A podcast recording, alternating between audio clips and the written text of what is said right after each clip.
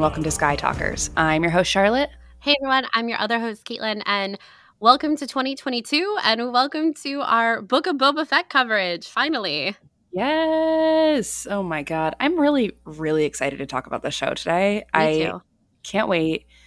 I'm pumped to like go through everything, little bits and everything. But I think for some people, this might be the first time that they're listening to an episode of Sky Talkers. So I think Caitlin and I owe a couple people an introduction. So I'm Charlotte. That's Caitlin. We said hi in the beginning, but on Sky Talkers, we talk about everything from books to movies to themes to interviews. Uh, and for the television shows, we do a recap of each episode. And unlike our normal shows, they are not three parts. They are just sort of stream of consciousness, sort of what we want to talk about on that day. We talk about the themes, we talk about our favorite parts, our favorite weirdness. so that's what you will get today when we talk about these two episodes of the Book of Boba Fett. Quite it's a little pitch. different. Yeah, I know. Will get our stream of consciousness and our favorite parts of weirdness. well, yeah, because I feel like it's. It, I have to say that it is different than our other episodes, just It in the fact that it's not three parts. Yeah. And yeah, so our other episodes are organized in a three part situation, and this is not. So welcome, and we're really happy that you're here, and can't wait to begin. Yes. Uh, yeah, like Charlotte said, that's Charlotte. I'm Caitlin. Welcome to Sky Talkers. If this is your first time listening, we are super excited to be covering the Book of Boba Fett. Uh, and yeah, Happy New Year. And also, we're coming up on our five year anniversary uh, in a couple days, which is crazy. So, if this is your first time listening, we've been doing this for a minute, just a couple of minutes, and we have a whole backlog of lots of TV shows, lots of analysis, lots of those infamous three part episodes. Uh, if you want to see what a structured episode looks like from us, we've got a lot of options for you from the past five years. But uh, super excited. It's always fun to kick off a new year with Sky Talkers, I think, like on our show, because one, there's usually new Star Wars that's been happening that we're reviewing at the beginning of the year. And then two, it is our birthday at the beginning of the year, which is always fun. So thank you so much for being here. Uh, if you're a longtime listener, first time listener, we are super excited to kick off the new year and to kick it off with Book of Boba Fett. this show is even better than I could have imagined. So let's get into it. Okay, so today, in an unusual move, I feel like there's at least one. Every time we cover a season of a show, there's at least one time where we combine episodes, one single time. And usually it's because of like illness or vacation or something. In this regard, it's because Disney decided to release this on December 29th in the middle of the holidays. So we decided to combine them. And I'm really happy that we're doing that actually, because I think that these two episodes actually work together in, I, I don't know, one is shorter, the other is longer. And I feel like I get a much fuller picture from watching them both and then being able to talk about them both. So I'm really excited. So the first episode we're going to talk about is chapter one Stranger in a Strange Land. That premiered December 29th, 2021. It was directed by Robert Rodriguez and written by Jon Favreau. Then the next episode we're going to be talking about is chapter two The Tribes of Tatooine. That aired January 5th, 2022, and it was directed by Steph Green and written by Jon Favreau. Let's get into it. Caitlin, what are your general feelings two episode two episodes in about the Book of Boba Fett? I'm super excited, which uh, feels crazy to say. Uh, Boba Fett was never the character for me. And so our reintroduction to him in The Mandalorian, I feel like was kind of just a rebirth of the character for me as a fan, um, as a fan of Star Wars. And I don't know, it was like he in, immediately from his appearance in The Mandalorian became a character I wanted to get to know. And I mean, I'd always enjoyed like Boba Fett episodes and stuff from like the Clone Wars, uh, but again, he was he was just never my character, um, and so and this is one of the great things about Star Wars. You just you you take a character and you begin to hone in on them and their story, and suddenly this whole world opens up, and I feel like we have done that with Boba Fett, and I. I'm really excited. I don't think there's anything better than new Star Wars in December specifically and, and, on Disney Plus, where I can get up early in the morning before work with my coffee, turn my little Christmas tree on, and start a brand new Star Wars adventure. It's such a thrill and it's such like a lovely little tradition um, that I hope I hope it never leaves. but I really enjoy these first two episodes of the Book of Boba Fett. I know that online people had a lot of kind of different opinions about particularly the first episode. I think a lot of people thought it was quite slow, and I saw some reviews refer to it as restrained, which I think was actually a good way to describe the episode. And I kind of liked the slower pace of the first episode. But the second episode, maybe one of my all-time favorite episodes of Star Wars. Same. I loved the second episode of the Book of Boba Fett. It got so freaking weird and I am obsessed. There were so many moments of me at 6:45 in the morning just yeah, like what is going on? And it was so great, like leaning forward in my seat, just super excited to see what was happening next. I feel the same way. And here's a hot take, okay? Hot take is coming. Get ready. I think I like the Book of Boba Fett more than The Mandalorian. And Ooh, I feel like, oh my god, you haven't told me this. Oh, I've been I've been saving it.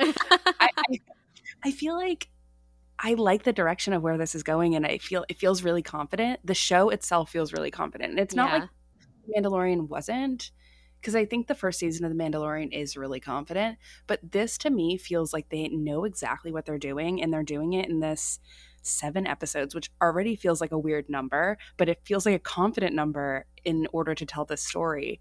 And the first episode, I agree with you and I agree with the restrained take, but I don't necessarily see that as a negative. I see that yeah. as I considered that as a prologue.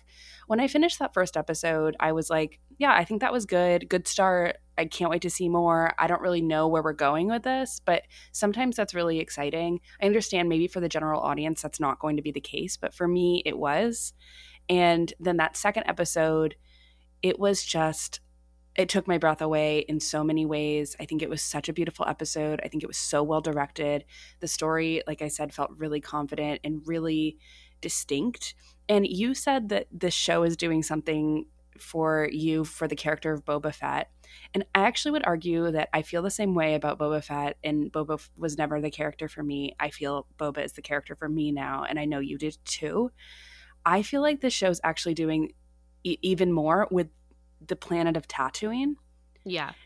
And I Eh, longtime listeners will know. I mean, we don't really, we didn't really want to go back to Tatooine. It was kind of snoozy, but man, snoozy. they are, they are really filling out the culture, the just the general feel of the planet in a way that we have never seen before, and I can't get enough. And uh, it's funny. It's just really interesting because so many times on this specific podcast, I have said sometimes I just wish that we would stay in a singular location and study it, feel it, get the feel for what this where we are, what we're doing, and just really submerge ourselves into the culture and the people and the ways and the politics of a planet. And I think the Clone Wars always did this really well, but after those four episode arcs, we were off to the next place. Yeah. And I don't know if the Book of Boba Fett, we only have two episodes, but I feel pretty good about the fact that the majority of this show really does center on the politics, the cartel, the the like the Hutts, the Tuskens, all of these different uh, understandings of the planet of Tatooine that I didn't even know I wanted. And I just I, I don't know, I just feel like it's done with such care and it's really paying off for me. When I finished that second episode, I watched both these episodes in an, on an iPad early in the morning with my Air, AirPods in. And I think when you watch something on an, I- on an iPad in the dark, like when you literally just rolled over and woke up, it's a it's a different experience. It's yeah, it's a little trippy. I think that, that, second episode when it was ending and there was the fire dance at the end, I was like, like "What am I watching? the best thing ever. this is so good." And I just I felt like we went on, on an amazing journey with that second episode, and I just I'm really thankful for it and. I I just think the show is really well done. I love the characters. I think Tem is doing an amazing job. Um, like I am so into his acting and his character in the show, and it's he's really surprising me in ways that I wasn't expecting. And I can't I, I can't wait for Wednesday. When's the next episode? Give it to me. I think um, just to go back, I guess to kind of tie into what you were just saying, but I think confident is a really good way to describe the tone of Boba, the Book of Boba Fett, because it does have a different tone than the Mandalorian. Even though like Din and Boba are kind of supposed to be cut from the same cloth, there's something so different about the feeling of Boba Fett, I guess the presence of Boba Fett on as like a lead character than Din. And I don't know number one, I know that this is because of Tem because he is like I he has that confidence. he has that gravitas, I think, on screen that I was first introduced to in The Mandalorian with him back as Boba. But just seeing him in these past two episodes has completely blown my mind. um, I am like overwhelmed with how much I love him, which I don't think my 13 year old self could believe that. I think she would be awestruck if she heard me saying that now, and yours too. Um, but yeah, I think that. Yeah. I think that Tem really is the centerpiece of this show, as he should be, but that he is uh, living up to that expectation, exceeding that expectation, I think, in so many ways. Um, and I think, yeah, the discussion of Tatooine is so fascinating because, yeah, if you've listened to our show, we have 100% been the people who've been like, let's let Tatooine rest. let's let her chill for a little bit and come back to her later because we have come to Tatooine a lot. We're presumably going to be on Tatooine again when we get the Kenobi show. And so it feels like so much Tatooine. And when you're speculating about these shows, and let me back up. Sorry, let me start over. Knowing that the last time we saw Tatooine was at the end of The Rise of Skywalker, which for Charlotte and I was not how we would have ended The Rise of Skywalker. And in a lot of ways having a negative reaction to the ending of that film taking place on Tatooine for then like the next two projects coming out to be set on Tatooine felt just not good for us uh, personally as fans of Star Wars. But I think you're absolutely right in that while Tatooine is a planet that we know and have visited quite a bit in different stories throughout Star Wars, there is something much more detailed and rich about the Tatooine that we've gotten even in the past two episodes. Of course, we're going to be talking about the Tuskens throughout this episode, but I think even seeing the cities more, seeing this outpost, learning, like you said, more about the like political machinations, um, especially when it comes to Boba as like I love one when Boba, he's like, I'm the crime lord of this town, like him referring to himself as the crime lord. Understanding how these relationships work and how to maintain them uh, is very interesting, I think. Um, and just who is really in charge of what? Is it the mayor? Is it Boba? Is it the Hutts? Uh, do they still have dominion over this area of Tatooine? Is it over all of Tatooine? How far does Boba Fett's reach actually go? Um, now that he sits on, you know, Jabba the Hutt's throne. Um, I think these are all really fascinating components, especially when we start talking about what Boba Fett's motivations in all of this is, because that is, I think, the nut to crack in this story.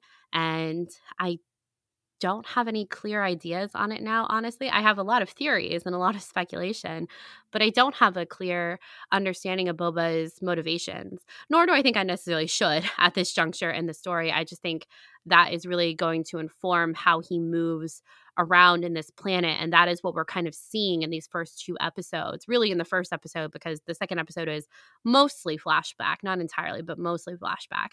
Uh, but, you know, things like he's not walking around on his litter, he is not outright killing people, you know, um, all these things I don't think we necessarily expected for the character of Boba Fett. Um, kind of went on a train there, but yeah, I think that I have warmed up to Tatooine now, ironic because it is a desert planet. And I think that the tone of this show is set by Tem and I just, yeah, the gravitas he brings to the screen, I wasn't prepared for, even having seen him in The Mandalorian as his character. And I'm really obsessed. Same, same. What do you think of the music, Caitlin? Oh my God. It's. It's so good. It's so good. Why is the theme so good? it's so good. It just the whole everything like it all flows together so perfectly, but it's distinct. Like when we're in Mos Espa, um, when we're with the Tuskens, when we're in uh, Jabba's palace, I guess Boba's palace now, like they all have their distinct, not even motifs, but like sounds. The music is very distinct in these areas and different, but it all flows together so well that you don't notice the transitions between these spaces, I think, in the music, but then suddenly you're listening to something brand new. Isn't it so interesting that yeah. we were so surprised by how different The Mandalorian sounded?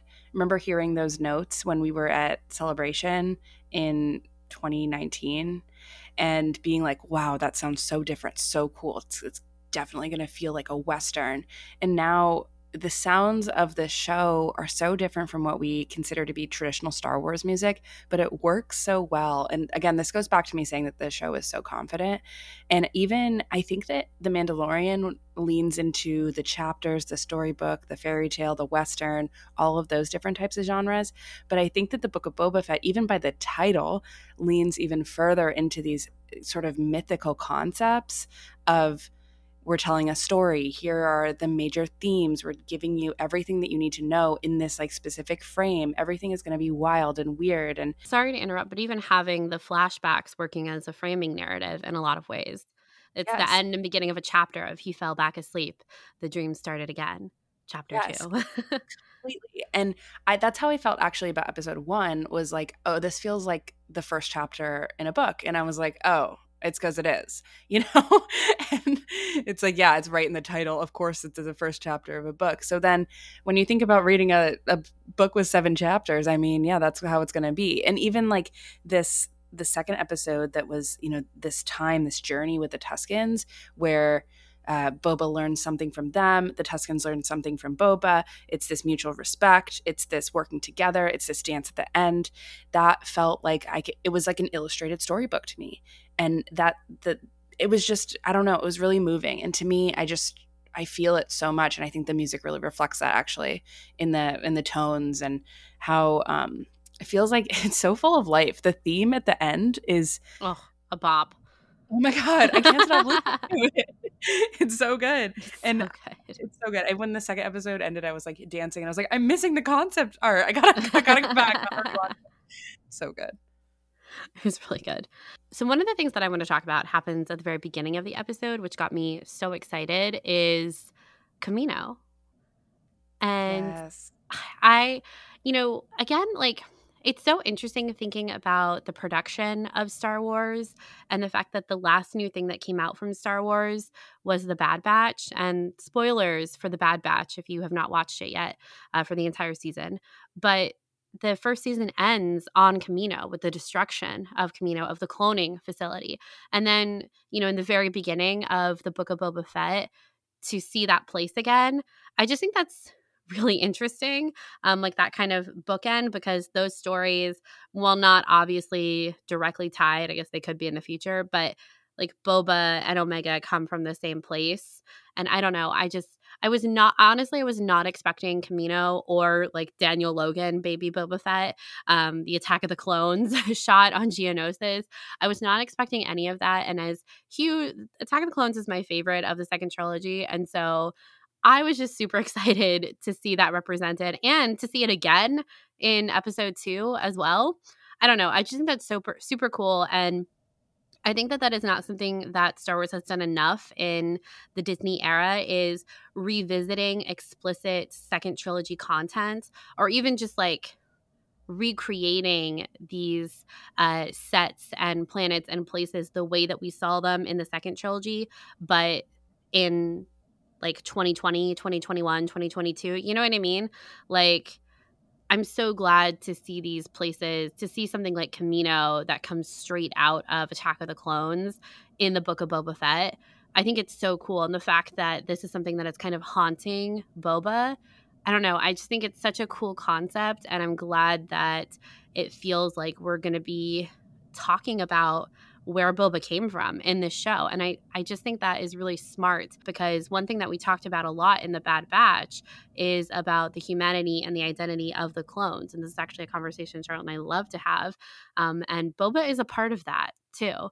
But his relationship to what it is to be human is so different than the other clones. And the relationship that he had with Jango as well is so different because the other clones didn't have that in their lives. And so, how he kind of reconciles who he is is such an interesting conversation. So, of course, it has to start with Kamino and with Jango because that begins Boba's trajectory for the rest of his life when Jango is killed. What's cool is that the title is called Stranger in a Strange Land. It's not an unfamiliar phrase, it's appeared in a lot of different places. It's a really good title. I was really surprised to see them not go along the lines of the, the, you know, the gunslinger, you know, the Mandalorian, that kind of stuff. So the, we're totally reinventing that here in the Book of Boba Fett, and I appreciate that. Um, but it's interesting because the very fact that Boba comes from a watery planet, one that is full, filled with oceans. And now, what is his strange land? His strange land is Tatooine, a planet completely covered in sand, a desert planet. It couldn't be more opposite of where he was born, where he was raised, where he watched his father, you know, get into his ship and sail off um, every sail, sail is the wrong word, but you know, go off. Clearly, that's a painful memory for him. So I think that the referring back to his childhood and giving us that reminder, that linkage. I think you're absolutely right, Caitlin. We don't see enough of that. I mean, we just came off of an episode where we talked about how much we missed Coruscant and how we wish that we saw it in the sequel trilogy. And it's the same here for me about Kamino. I think it's one of the coolest designed places and to get it again is is really cool but it also just really is the polar opposite of where boba is now trying to rule and that's really interesting to me yeah, I think that is something I've been thinking a lot about over the past week now in between these episodes. And you brought this up in our original speculation episode about um, the rebirth of Boba Fett and uh, what that means for the character on Tatooine. And I think it's yeah, this there's there's something that they're doing here. You know, like I think the questions that I have going into this show are one, who is Boba Fett?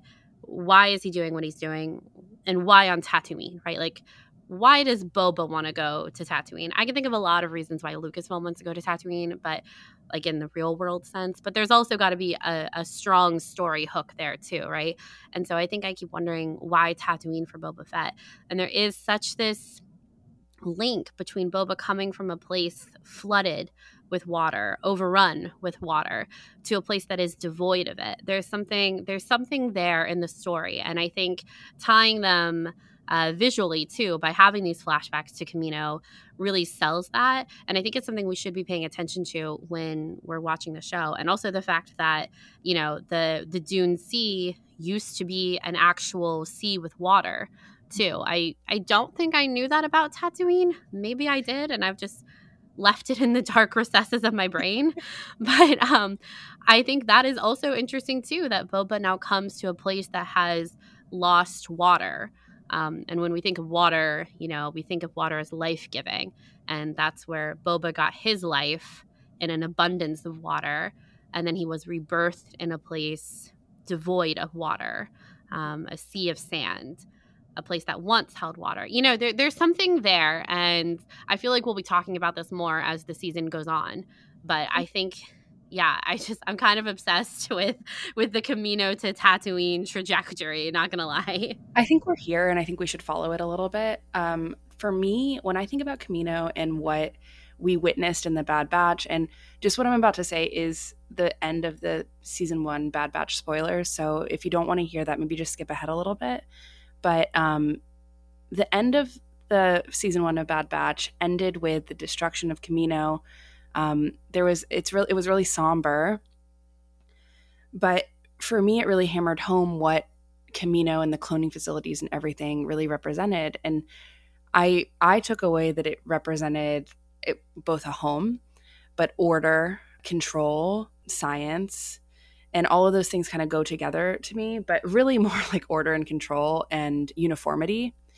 And if Boba felt a connection to that, it's interesting because I just don't think that we have ever seen Boba feel any sort of connection to his like brotherhood with the clones. Like I don't think he considered himself that. We've never seen that really be explored.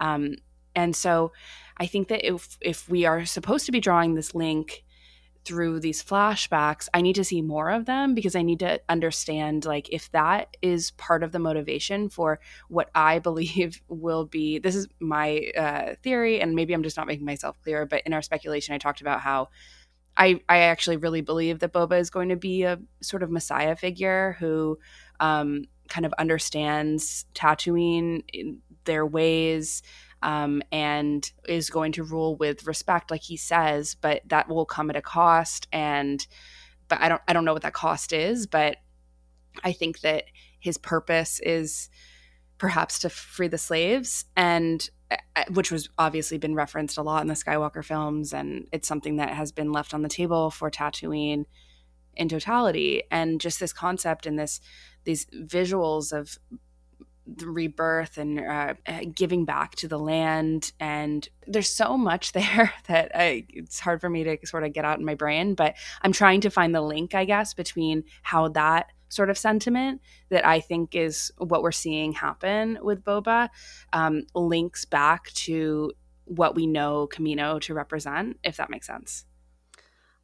Yeah, I think it does. And I think another question I would wonder is if Boba even knows that Kamino was destroyed. Right. I imagine that at it's this juncture, yeah, yeah, I feel like at this juncture he does. And yeah, I just, it's, even though we've seen Boba since Attack of the Clones, obviously in the original trilogy, but also in Clone Wars and The Mandalorian, there's still so much about him that we don't know. And I don't I don't ever think that Star Wars needs to completely fill in the the gaps for every character that he, that it has, but I do think that it's worth returning to these timelines and also catching up on or I guess filling in the motivations and the feelings that these characters have.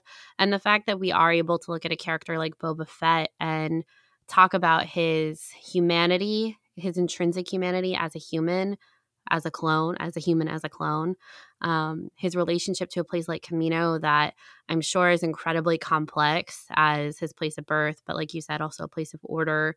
Um, what exactly was his life like there day to day? It's not where he lost Jango, but it is the represent the only place I guess he has that would have felt like home in a sense of perhaps good memories of his life with Jango.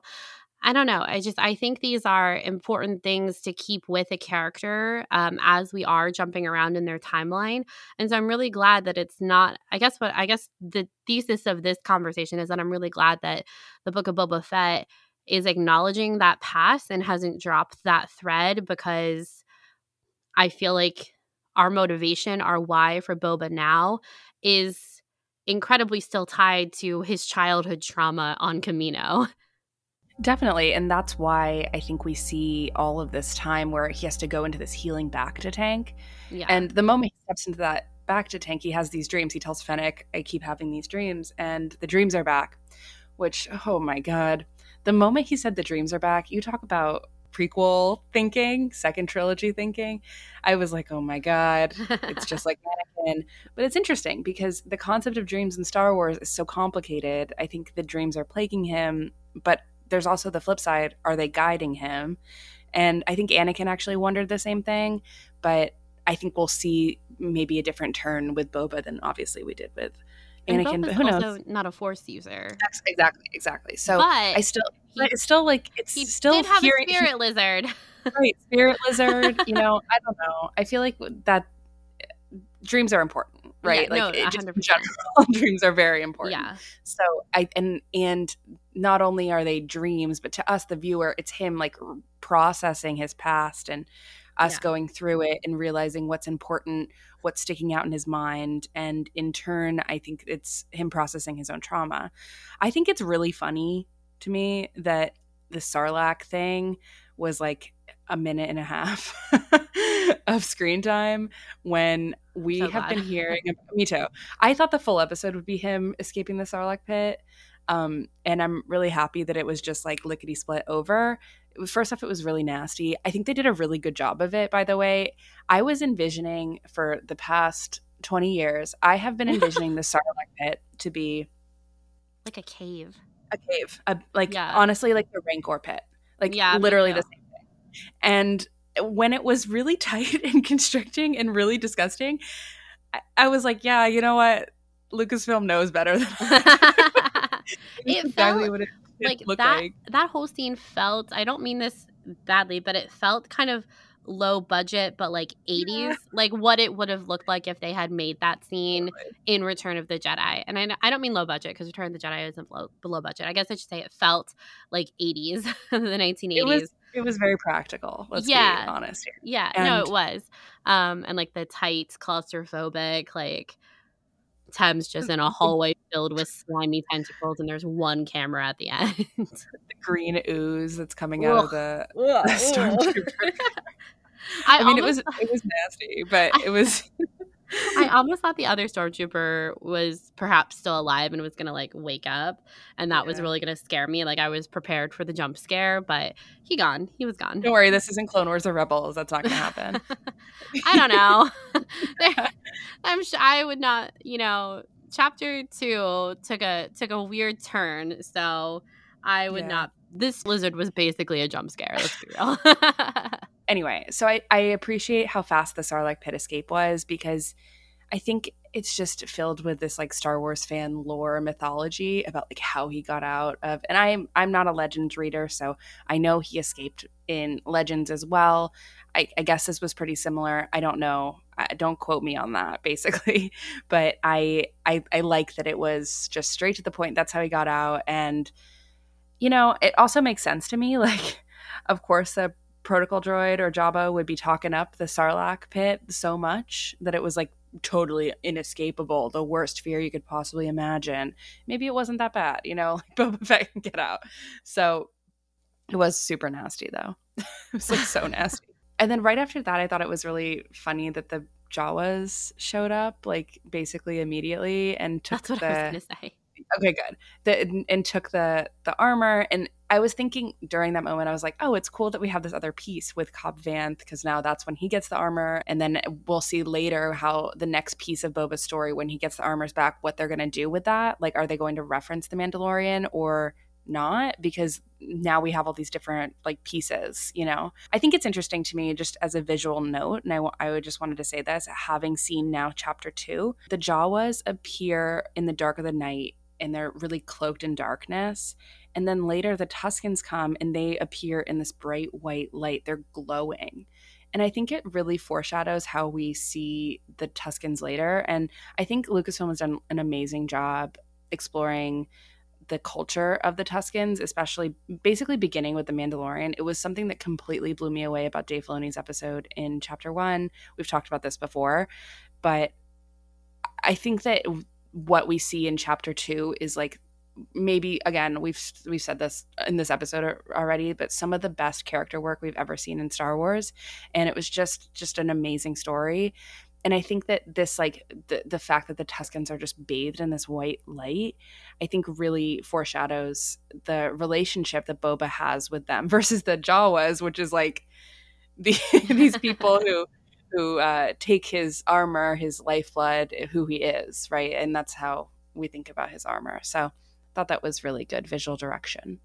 I gotta say, I love the consistency of the Jawas. Just when in doubt, they will be there to scavenge.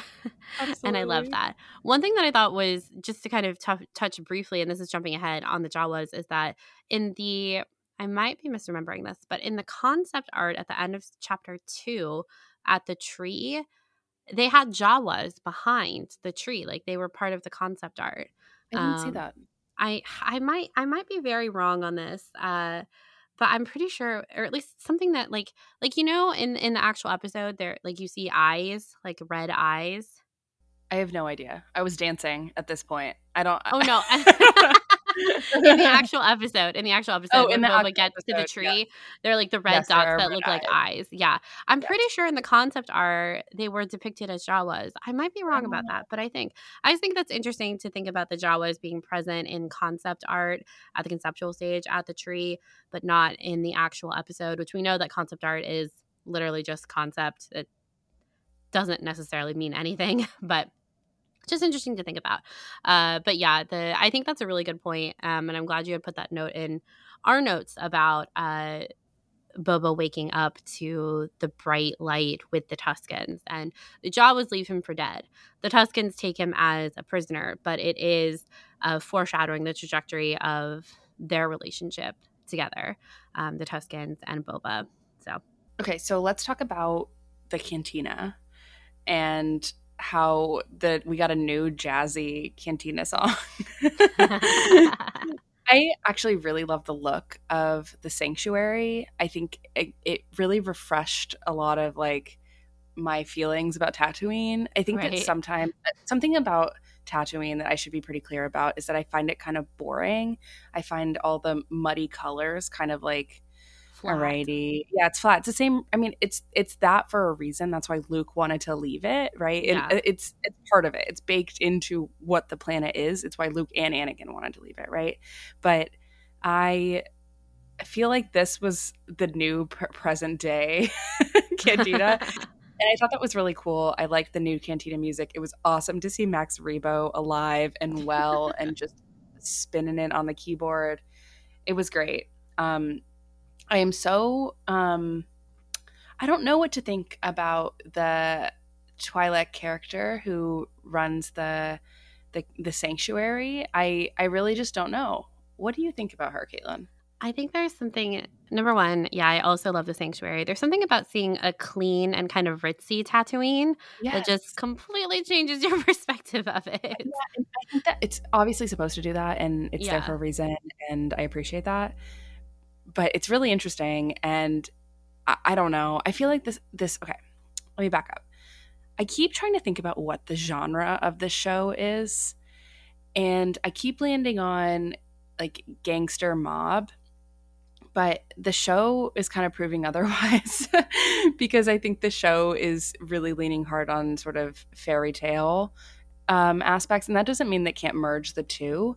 But when I see this character, Jennifer, what's her name? Jennifer Beals.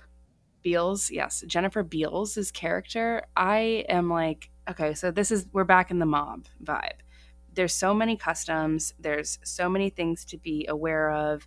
These little lines that are said about walking in with a litter and uh, acknowledging the mayor and all these different, you know, all these different customs that we have to be very aware of and have to keep straight in our brain. And for for me, I'm like, that is definitely we are going to lean harder into a mob gangster movie. And maybe that's what's happening in the present and the past is more fairy tale which i think is a really cool dichotomy if they're doing that. Um, and so because of that i don't know what to think about her. I am like if we go hard into the gangster movie um, or the mob movie i am like who are you connected to? Who are you to run this bar like what's your deal?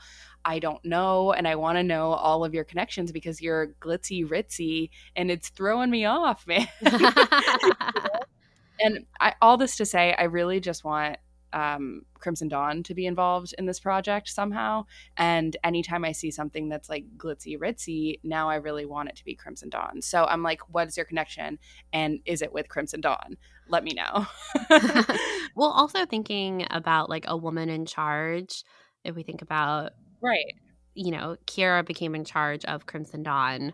So I wonder if she would be more likely to have women in her, it's in the comics yeah, in places in charge, basically. Mhm.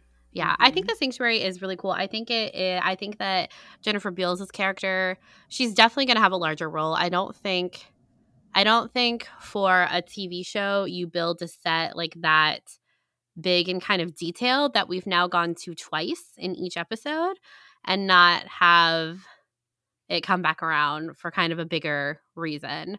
I think we will be visiting the sanctuary um, a lot more, actually. And I think that uh, something big will come out. I feel like Jennifer Beals' character almost like she knows everything, right? I think she kind of gives that air in the first episode. She knows everyone, she knows everything, uh, and she keeps her cards very close to her until she needs to.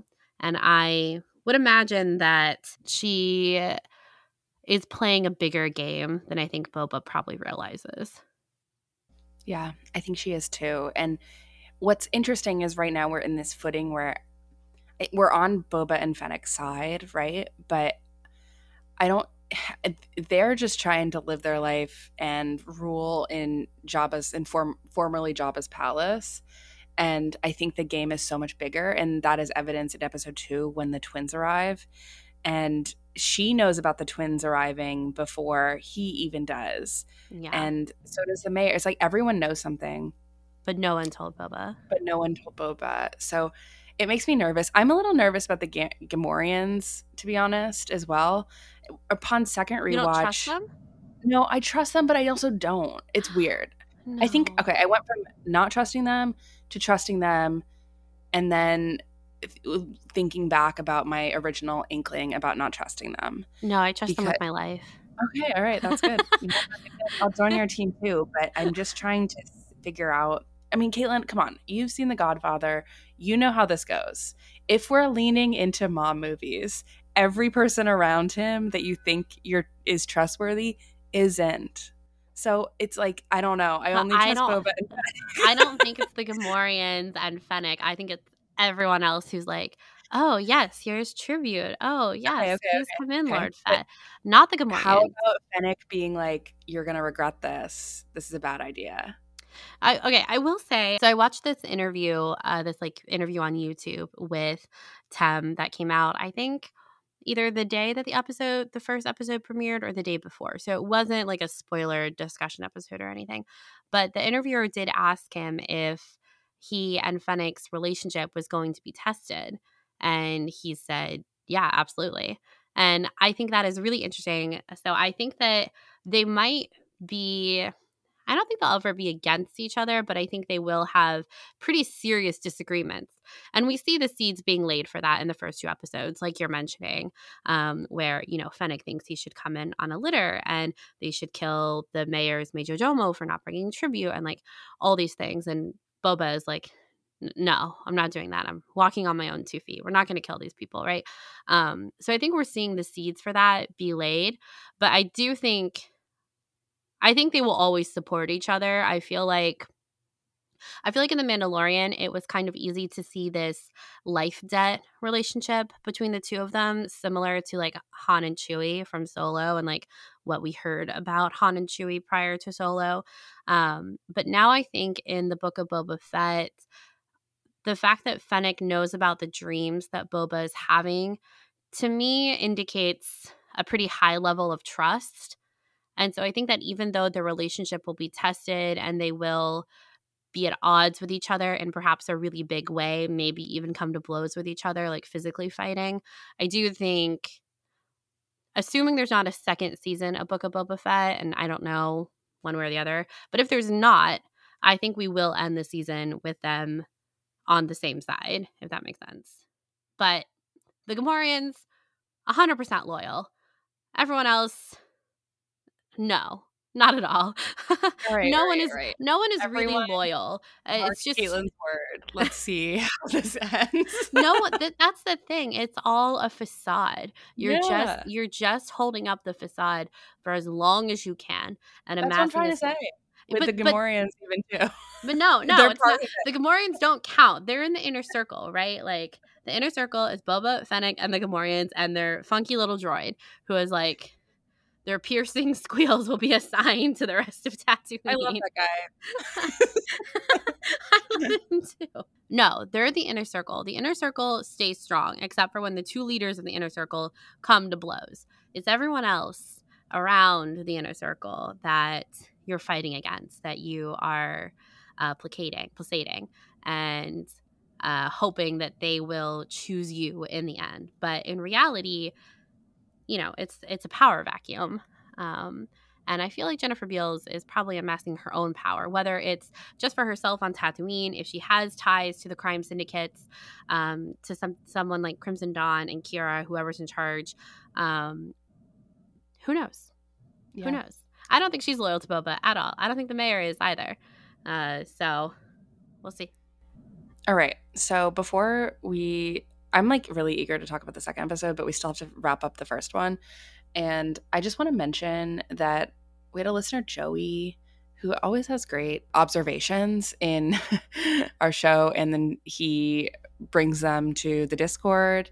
And he mentioned that he he pointed out that the like the flashbacks they start looking like almost night vision goggles and it's almost like he, you're seeing it through a helmet and i think that's a really cool like visual aid into the difference between present day and the past but i also like that it is like seeing it through his his helmet which is i think even in the spirit dream that we get in episode 2 when it, it waffles between boba without the armor and then boba with the armor on it's like it's part of him it's also not part of him and i really like that. So um for it makes perfect sense to that, but I want to know, Caitlin, what did you think of the the huge Harryhausen type creature that uh, emerged from the sand when they were digging for the water?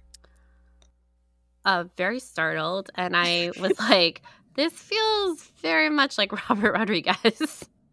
I was totally. Like, I was yes. like, okay, this is his episode. Got yeah. it.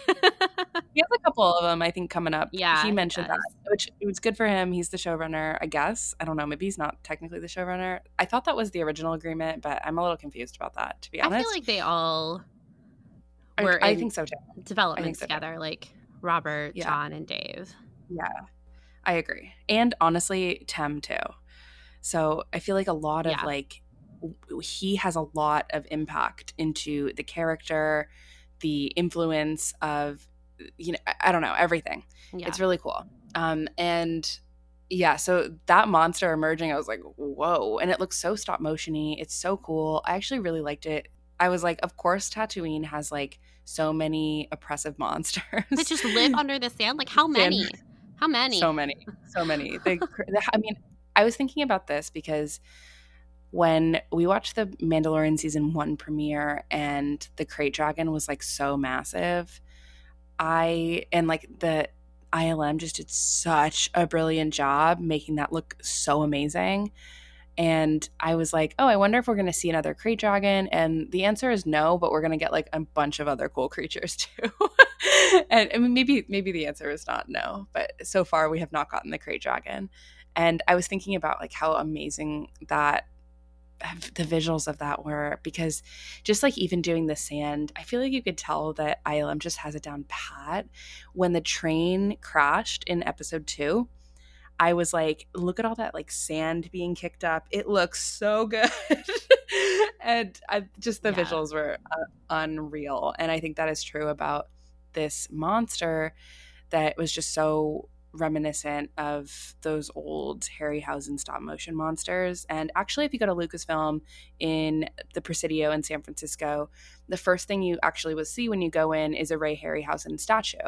Um, it's right in the center of the lobby, so it makes sense that this would be part of it. That it would be, uh, you know, when when we talk about Boba Fett and we talk about Attack of the Clones, Attack of the Clones, I think is such a monster movie in a weird way and I think that's another interesting prequel link uh, that this felt like a really yeah. good way to uh, begin the series centered on Boba Fett. Yeah, the creature also, in a lot of ways, kind of reminded me of the Zillo Beast too. Yes, um, and it's thinking about like our our creators too. Dave loves monster movies, loves Godzilla specifically.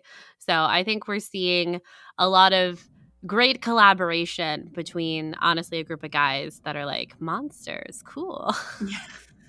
I love that though. I think it's fun. it's fun. Well, and we get the great moment of Boba, you know, doing almost uh, like Leia, how Leia killed Jabba with the chain around the neck. Um, so that's a nice uh, callback too. Totally. All right. Was there anything else we wanted to talk about with chapter one? I don't know. Let's just move on to chapter two. I'm ready to talk about chapter in, two. Yeah. If things come back, I think we have to just talk about these in conjunction, you know? Yeah. But they're just yeah. like miniature things that we needed to mention. Yeah. Chapter two. as we said at the beginning of the show, might be one of my favorite episodes of Star Wars TV ever. It's just, it took so many turns that I didn't expect, got weird, got trippy. I just, Charlotte and I, infamously, again, if you're a first time listener, something you'll hear us say a lot is that for us, Force users, the Force, it's our favorite part of Star Wars. It's what we love the most. And weird Force stuff, we have a whole episode called Weird Force Stuff. Um, it's one of our absolute favorite things in Star Wars.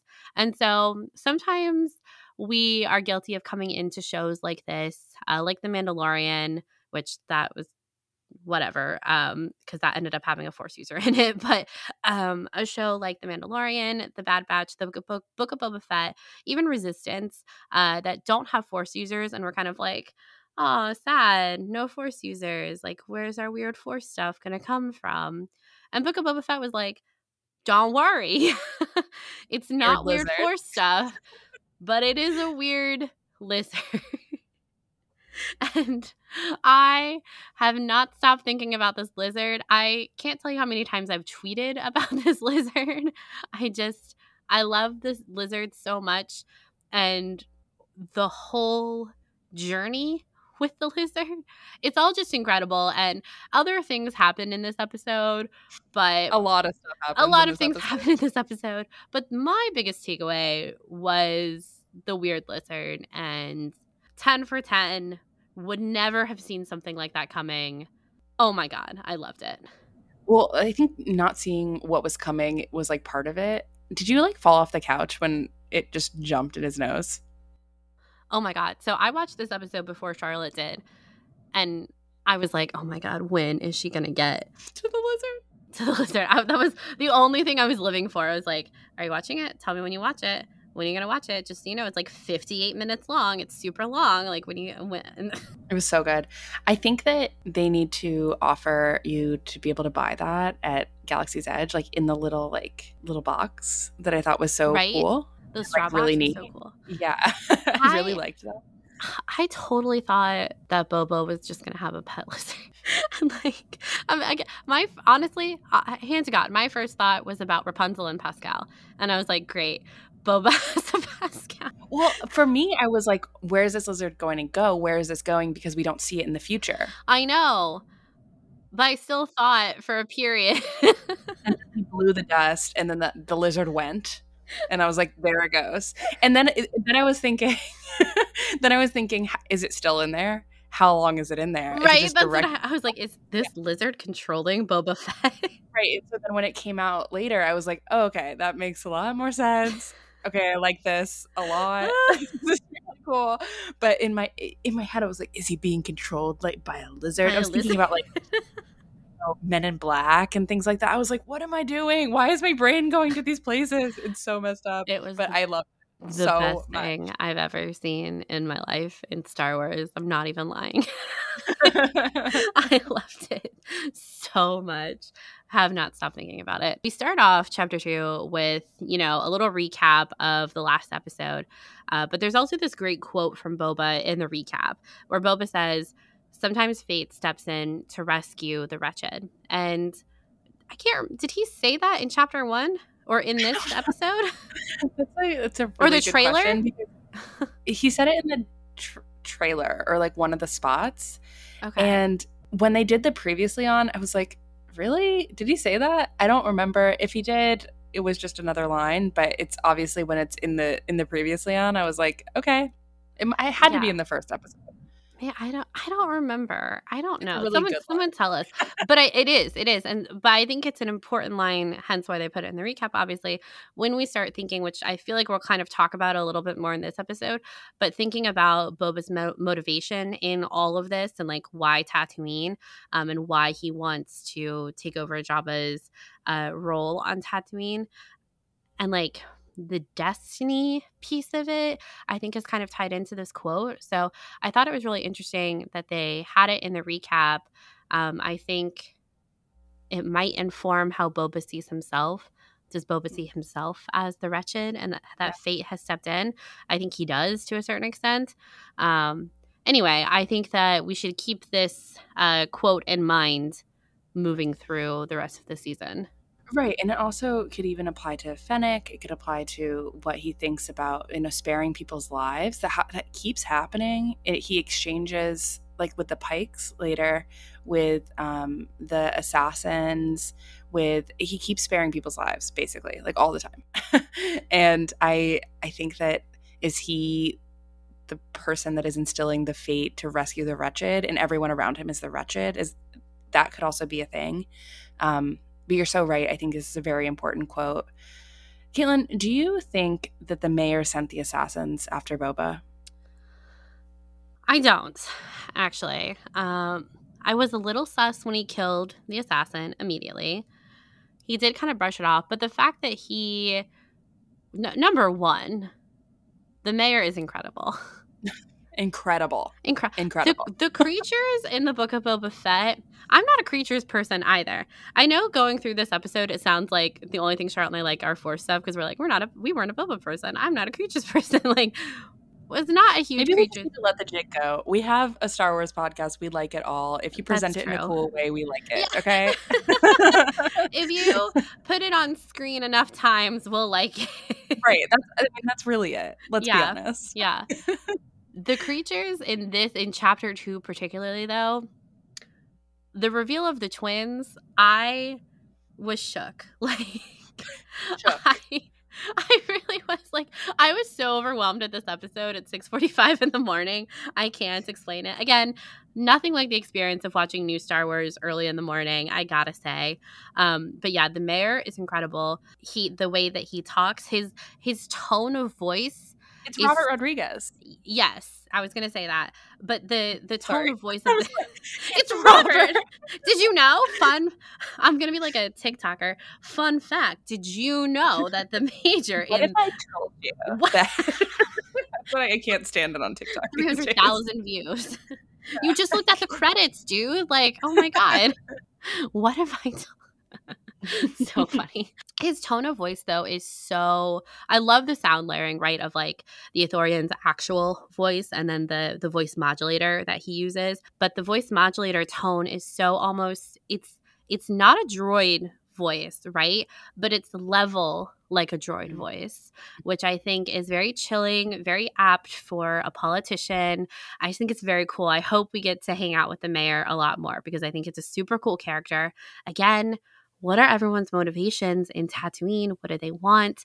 Everyone keeps saying things like, we serve with the pleasure of you, Lord Fett, but they don't mean that, right? Anyway, I don't think the mayor sent the assassin because, um, or let me rephrase. I think the mayor perhaps knew that the assassins were coming. I don't think he necessarily sent them, if that makes sense. Because he told Bob at the end of it, right, when he was like, consider, love this line too. He was like, consider my tribute this piece of advice. I was like, dude, so cool. Um, consider my tribute this piece of advice. Like, what what did we say? He had the quote, or we have the quote in our notes. Um, running a family is more complicated than bounty hunting. And I'm like, what family are we talking about here? Tatooine? Um, Tatooine is a family. It's not how I would describe Tatooine. But we- we don't, we know nothing about Tatooine, so It's true. It's true. And he Yeah. also sends Boba back to the sanctuary because he tells Boba that that's where he needs to go, actually, which I think is interesting um, and makes me think that the mayor did not uh, send the assassins. But again, I think perhaps the mayor knew that they were coming. Right. And he obviously knew about the twins too, because everyone knew about the twins. So there's that too. And like, I, I don't, this is what I mean about like the present day stuff taking on the genre of mob and gangster movie, in that there's all these like shifty motivations that are actually part of it. And it's frustrating on a week to week basis because you're like, I don't know what's going on and everything, but I know that this is all going to make sense and it's all going to work together and our minds are going to be absolutely blown by the reveal of what's going on. Um, again, I really want this to be Crimson Dawn, but I know that it's not going to just be Crimson Dawn. And I think a lot of things are going to be working together, even if it's not that. But yeah, I, I a lot of a lot of things happening and a lot of questions like so many more questions than we had in the Mandalorian, I think, about like who is after who or anything like that. I think we had a very clear idea about like, okay, people want Grogu. Why do they want Grogu? Because he's a magic force sensitive baby, and like we can, yeah, it, and obviously like there's more to that, and we don't know the main motivations. I think we thought that it was well, actually we learned in season two about you know his midi chlorians and things like that whatever but it's still like we were like oh yeah we get the motivations basically based off of that basic fact of you know grogu is special so yeah i i don't know. I feel like there's just so much going on. And you're right that the a, re- reveal of the twins was like insane. Yeah. And, i was just about to ask what was your response to the twins? Yeah. Yeah. So i was like first off i was like these Hutts look really good. Man, we have come a long way since the special edition Jabba. Holy crap. And I I was I really like how they're oriented on the platform right? in almost like a yin and yang type situation. Yeah. And I, I love the the girl twin with the the fan. And so small. It's so teeny. It's I don't know. It's so funny. And you know, everyone has been like, "Why doesn't Boba? Why isn't? Why aren't you being carried?" why aren't you being carried? Like everyone would be so appreciative of you if you were if you had your litter, you know, your platform. And, and now we finally see the the platform, and I was like, dang, this is a big big ordeal. the drums, like oh my god, and yeah. the all of the people um, that are carrying the litter. One, I love how you can see the the litter itself kind of bowing in the middle. Um, from like the weight of the Hutts and then you see um, pretty regularly like every shot you see like the people that are holding them like you know squinting struggling to hold them up like clearly uncomfortable right? Because that's not a great job especially in the Tatooine desert. So great details. Yeah i loved the twins. I thought the conversation about the Hutts was really interesting too. The fact that like boba is convinced that they wouldn't even come to tatooine because they're you know, I forget what he said specifically, but there's stuff going on on Hutta that they wouldn't even have ambitions of coming to Tatooine, I think is what he said. But then they do come. And then they talk about uh, getting permission to kill the Hutts. I'm like, who is giving you permission? Who do you ask for permission? Who does Boba Fett ask for permission to kill a Hutt? So many interesting things going on here. The underworld is of like the crime syndicates and stuff. It's such a fascinating world and i love that we're slowly getting a lot of more information about all of these things. Like through we got we got a good piece of it in like season seven of the clone wars. Um, of course in solo we see it. We've seen pieces of these crime syndicates throughout a lot of star wars but having a, kind of a more long form story focused on it is really cool i think. Um, totally agree. Yeah, and it kind of makes me wonder, like, if we're thinking long term, like, what is the end game for this story? Uh, of Boba Fett on Tatooine as Lord Fett. I think that the end game for Tatooine is something that is important to think about, like the end game for Boba on Tatooine, because I think that we all kind of expect The Mandalorian and the Book of Boba Fett to kind of exist in the same universe in the sense that, right, like all of this exists in the same universe.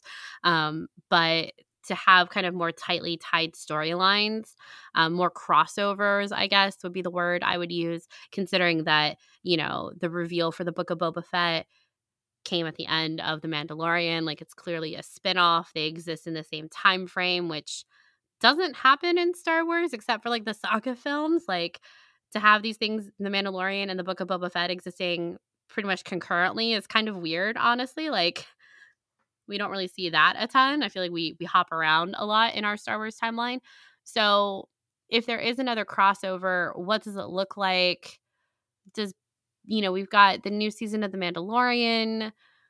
I don't know. I just think in our Discord we call it the Mandoverse, right? And I think a lot of other people do too. But if it is the Mandoverse, what does the bigger story look like of the Book of Boba Fett and the Mandalorian together? Yeah as one story, but then how do they also operate individually and stand on their own as individual stories about Boba Fett and about the Mandalorian, about Din? It's interesting because I think this goes to my like steadfast belief that Boba is like a messiah figure. And I think that I don't necessarily think that Din Djarin is going to be a messiah figure, but I think we are going to get a story of him reclaiming Mandalore and I think there's a clear linkage between Boba Fett somehow ruling over the sands of Tatooine in the way that he is with this political battle for the fact that now he wields the dark saber, Din Djarin that is, and how do those things compare and how are they going to be allies in that way? Uh, I think that we're seeing sort of this uprising of like the little guy, I guess. I don't know. We'll see. Um, there's I think there's something there that is so similar. And yeah. I I don't know. I think we're in for a treat to see how it all fits together. But to me, I can see how those two things are related because I think the themes themselves are related. Yeah, no, I agree. And I guess I'm also thinking about will Boba like basically implode the entire political structure of Tatooine with yes. with like all of these people that are kind of secretly working against each other while also working with each other. Uh, yeah, I think you're right though. The themes of these two shows um of these like men kind of reclaiming their past and dealing with where they come from and who they are. I think I think that's a theme of all of Star Wars because a lot of Star Wars is coming of age stories of finding your identity, very much the hero's journey. And I think that Boba and Din are on versions of that too. And you know, we know that Din comes from a traumatic past with his own family. The same is true for Boba. The fact that they both have ties to Mandalore is also very interesting. So I think you're right. I think that eventually they will continue to work in tandem um, in their respective goals and stories, even if they're not together. Yeah, I do think that the Mandalorian is going to make an appearance in this season. I I actually fully believe that just based off of what we know about the shows being linked. Um, but we'll see, obviously. And I don't really know how it's going yeah. to work because right now the show feels really small scale in this really nice way. Yeah. So the expansion of it, I'm just not sure. And you know, the thing is is that it's so hard to even remember this when we have a weekly show, but the last episode that we just had, episode 2, was 52 minutes. And that's almost an hour that's a half like almost it's basically half of a Star Wars film. So there's a lot that can be done in this time period of the show from like point A, which is basically where we're at right now, right? To the end point of the story with episode 7. I don't know where how, where we're going to go, what's going to happen, what tonal changes are going to happen because it could be that episode 2 was this like outlier of a small scale story, but I don't know. I don't know. It, it felt really comfortable and amazing, but we still have a long way to go until the end of the series. Yeah. I thought it was so funny because chapter one, I was like, oh my God, it was over so soon. And then yeah. chapter two, I was like, oh my God, it's this is so great. It's 52 minutes. when you told me that, I was like, oh my God, I better get going. In my yeah. head, I was, like, I was like, this is not a 35, 40 minute day. right. Like you gotta you gotta get up, girlfriend. Yeah. yeah, yeah, that's how I felt, honestly. So um, let's talk about the Camie and Fixer cameo, which was amazing because this was the perfect example of like a really good deep cut cameo, in my opinion, because it was this bonus, this uh, deleted scene from A New Hope where Camie and you know Luke's friends call Luke Wormy. It's a great deleted scene, and I think it's just really good because it wasn't over the top about who these people were or like pointing no. out like they weren't talking about their Luke. names. Yeah, we only we know that it's Camie and Fixer, and I just thought it was great. I really liked yeah. it, and you astutely pointed out that the people that Boba goes to kill in that cantina bar are I think the same people that were uh, damaging and ransacking that one moisture farm. That I, yeah. first time I watched it, I was like, "That is the Skywalker moisture farm." But then everyone was like, "No, they just all look the same," and I was like, "Okay, oh, cool, cool, cool, cool." yeah. and I had like no emotion over seeing that. Whatever, I didn't really care. But I was when everyone was like, "No, chill, like calm down." I was like, I wasn't. I'm not even not calm. I just didn't think that. and, yeah, so I think that there's a good linkage there. Again, this is just like I'm really glad that we're just talking about these two episodes together because yeah. things like this really work together really well. Yeah, yeah. I thought that was an interesting tie and like the biker gang of it all. I just think it's Yeah. a fun a fun vibe.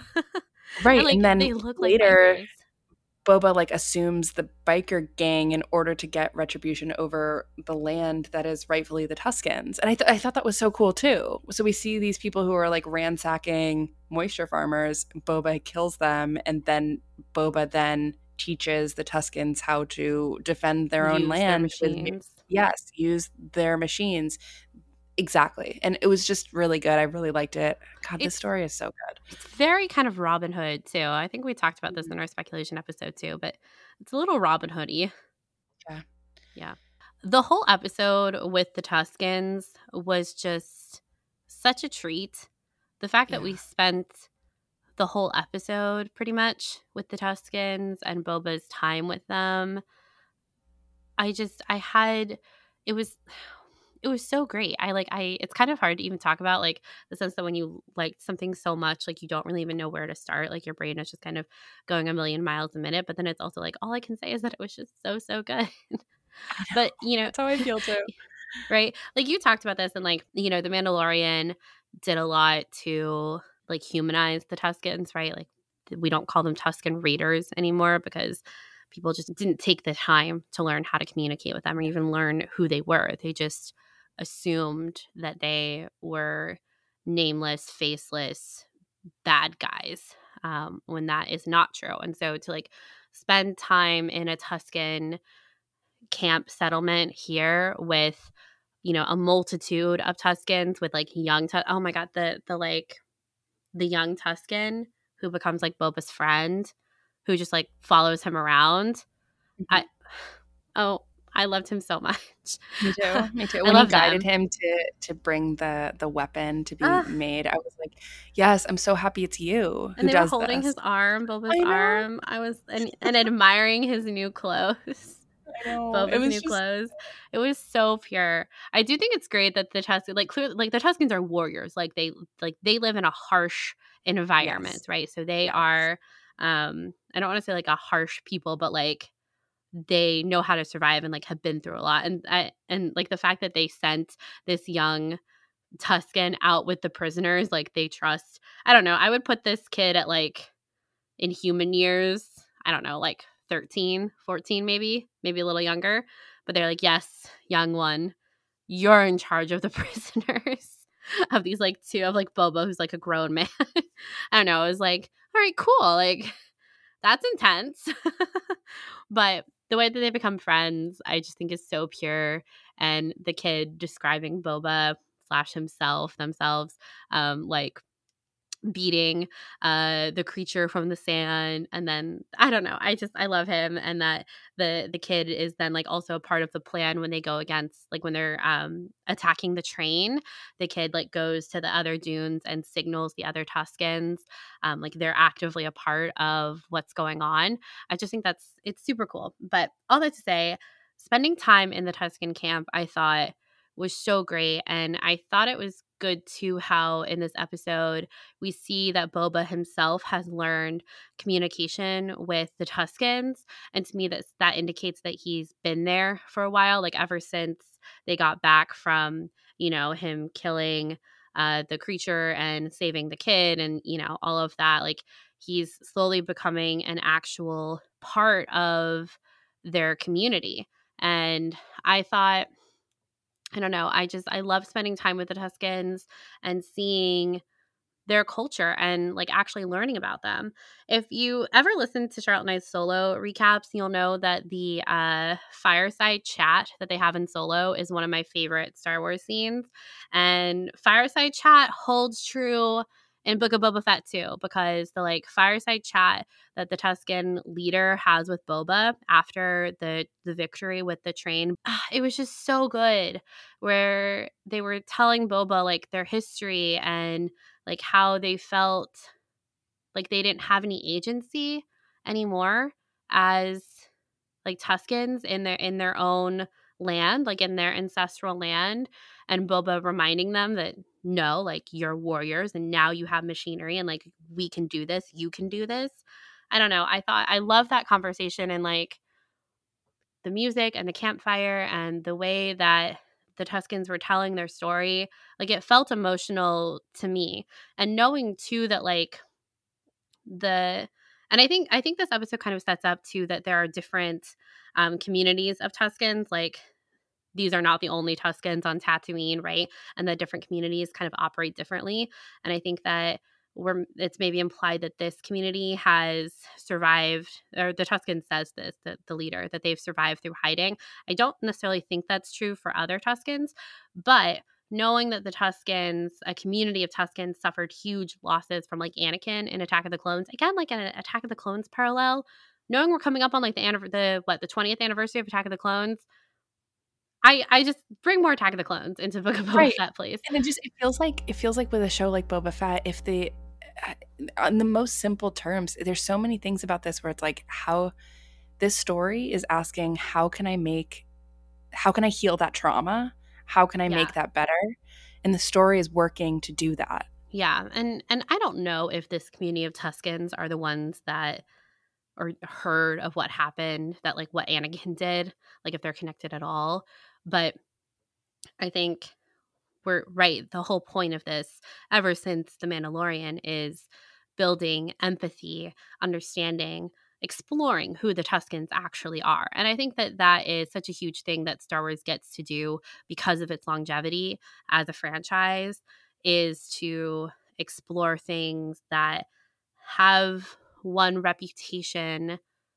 throughout the history of the franchise and now we get to look at it from a new a new angle. We get to write a different side of the story and that's what we're seeing with the tuskens and it's cool that it's tied to Boba Fett because that's the same thing the same thing that we're doing with Boba Fett too is seeing a new side to him of not just this ruthless bounty hunter, but a guy who found community with the Tuskens that I think really grew to care for them um, and felt that he was cared for by them too. Uh, honestly, it makes me so worried for what happens to these Tuskens and why they're not with Boba. Like maybe Boba chooses to leave and like he feels like it's his time or the spirit he like journeys with the spirit lizard again and is told that it's his time to leave Tatooine or to, you know, um get his armor back, you know, take on a new role. And the Tus- his his Tuskens, his community of Tuskens are fine. Uh but um I'm super worried that they are not okay. I really am too.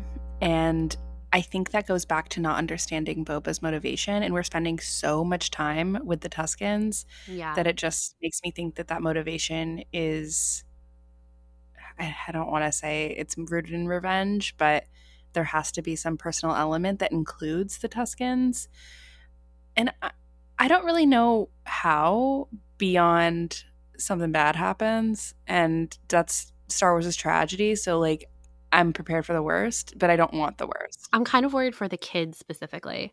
I oh. I kind of hope that I hope that it's not a like that entire community is wiped out because yeah, I just that doesn't sit right with me.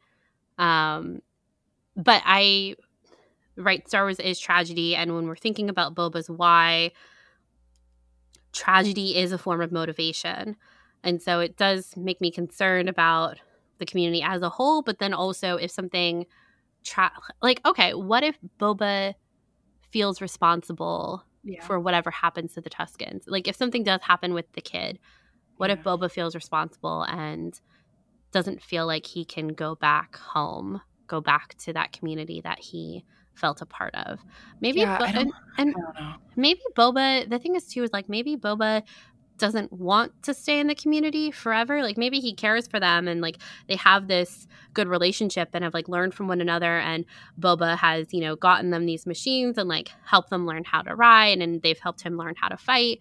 Um, and Boba wants them to have agency in the Dune Sea and in other parts of Tatooine. But now it's like, all right, this this chapter with the Tuskens is closed. Now I need to maybe it's something about his ancestral lands, like right something yes. again Kamino. I know that's the thing, but like, what what's up with the connection to Tatooine? Then is it just up for grabs? I don't know. Yeah, I think that it's it's it's hard because. Yeah. I'm with you. I would be very happy if they subverted the whole look at how great this experience was and now it's going to be ripped away from me type of trope that I, I feel coming on. But at the same time, I just I don't know. Maybe he maybe he learns an appreciation for the land now that he's there and he just like wants to continue to give back. Don't know. And like maybe you're he right sets up that a like, nonprofit. yeah, I don't know. It's really it, even saying that it just sounded so cliche. Like, oh my gosh. I uh even but like maybe this like dance that happens around the fire at the end that was just so cool um is a farewell, like last night type vibe. oh yeah, it could be.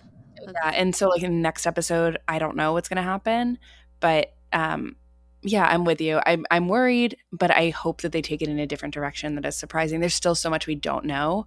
Yeah. Um, but I think that it, regardless, I do think the Tuskens are going to somehow be a part of the f- finality of the Book of Boba Fett in like his story and how it works with like the politics of Tatooine, or else we wouldn't have these flashbacks. Like we just wouldn't. They wouldn't Yeah. be this long. It, it would be a touch and go type situation if if it didn't have anything to do with the end. If Boba really is like laying claim to Tatooine, maybe that also includes, you know, helping at the very end, also continuing to help the Tuskens or like the Tuskens helping them and this like mutuality that we see displayed in this episode continues somehow in a different way. It's just, yeah, it's so kind of, it's the question of where are they now? And I Yeah. think, you know, a character like Ahsoka has famously taught us that just because a character is not in a movie that she, techni- quote unquote, should be in, does not mean that she's dead. um, and I always remind myself of that. Um, but yeah, I just, it's so interesting to think about like, if we, if we run this out to think about the pieces that we have now, right, for the Tuskens. Okay, so they um, have victory at the train. They Boba tells the Pikes that they now have to pay the Tuskens to use this route, um, that it is theirs. Tells the Pikes to go back, tell this to their people. Okay, so let's assume all of that goes well, right? And people like the Pikes are now paying the Tuskens. And Boba says, All right, my time is up whether it was through the fire, the night of the fire, if that was his last night, or, you know, some more time passes and he, you know, he leaves. He decides he, it's time for him to go. He leaves. He eventually finds his way back to Tatooine, takes over Jabba's throne. And while he's trying to kind of settle everything, let the dust settle on him taking over this position with all of his new, I guess, like vassals and his new, um, like underlings, for lack of a better word. Wouldn't it make sense that he would have contacted the Tuskens, or perhaps we just don't know that they already know that he's in charge? Like, do they have to pay him tribute? Is there something about? I don't know. It's just it's it's interesting to spin out, and it, I they have such a close bond and i think it means so much what we see happen at the end of this episode the fact that we basically go through the entire last what like at least 10 to 15 minutes of the episode of no talking and just ritualistic montage says so, So it says so much about boba's feelings about this community that he's in um, they clearly want him there and he wants to be there too um, I think that was another thing I was kind of thinking a lot about too, is like why Boba comes back with the kid in chapter one. Um, after he defeats the creature, he's essentially free. So why does he go back? Because at that point he was still a prisoner, right? And maybe that's just something I kind of have to like sweep under the rug of like it's a story. We wanted Yeah. him to, you know, get to know the Tuskens, and so we sent this cute kid with him, and now and they're buddies. like, that's it. Yeah. and he's like, the, I, I have to go back with the cute kid um, because I want to make sure he gets back okay. Like, maybe that's as far as I can take this train of thought. But I did kind of wonder, like, what the. Because at a certain point, he's no longer a prisoner, but he's still in not prisoner garb because it's still like that was what was underneath his armor, the white jumpsuit. Yeah, like the why Boba decided to stay with the Tuskens, why he didn't leave. Maybe he I don't know. He just wanted to be with people. Maybe he saw opportunity there, and then it grew into an actual uh, trust and mutual respect for him while he was there. I think that is probably a big piece of it. And thinking too about that quote from the prologue of uh what is it? Fate has come to rescue the wretched. Sometimes fate steps in to rescue the wretched.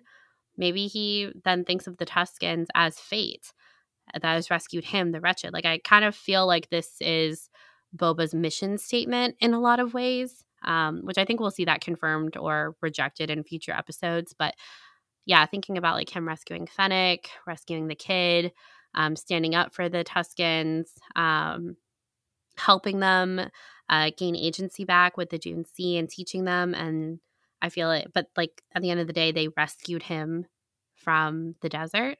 I don't know, kind of going on a bit of a rant here, a thought rant, but yeah, maybe Boba thinks that fate stepped in to rescue the wretched. He was the wretched at that point and fate was the Tuskens. And so maybe he right. thinks he owes it to them to help them to now. Yeah, yeah, and now he is actually a part of their community and wants to be too. Mm-hmm. I mean, he continuously spares lives. I've said this a couple minutes ago, but with the pikes, okay, first off, freaked out about the pikes. okay. I was like, are those pikes?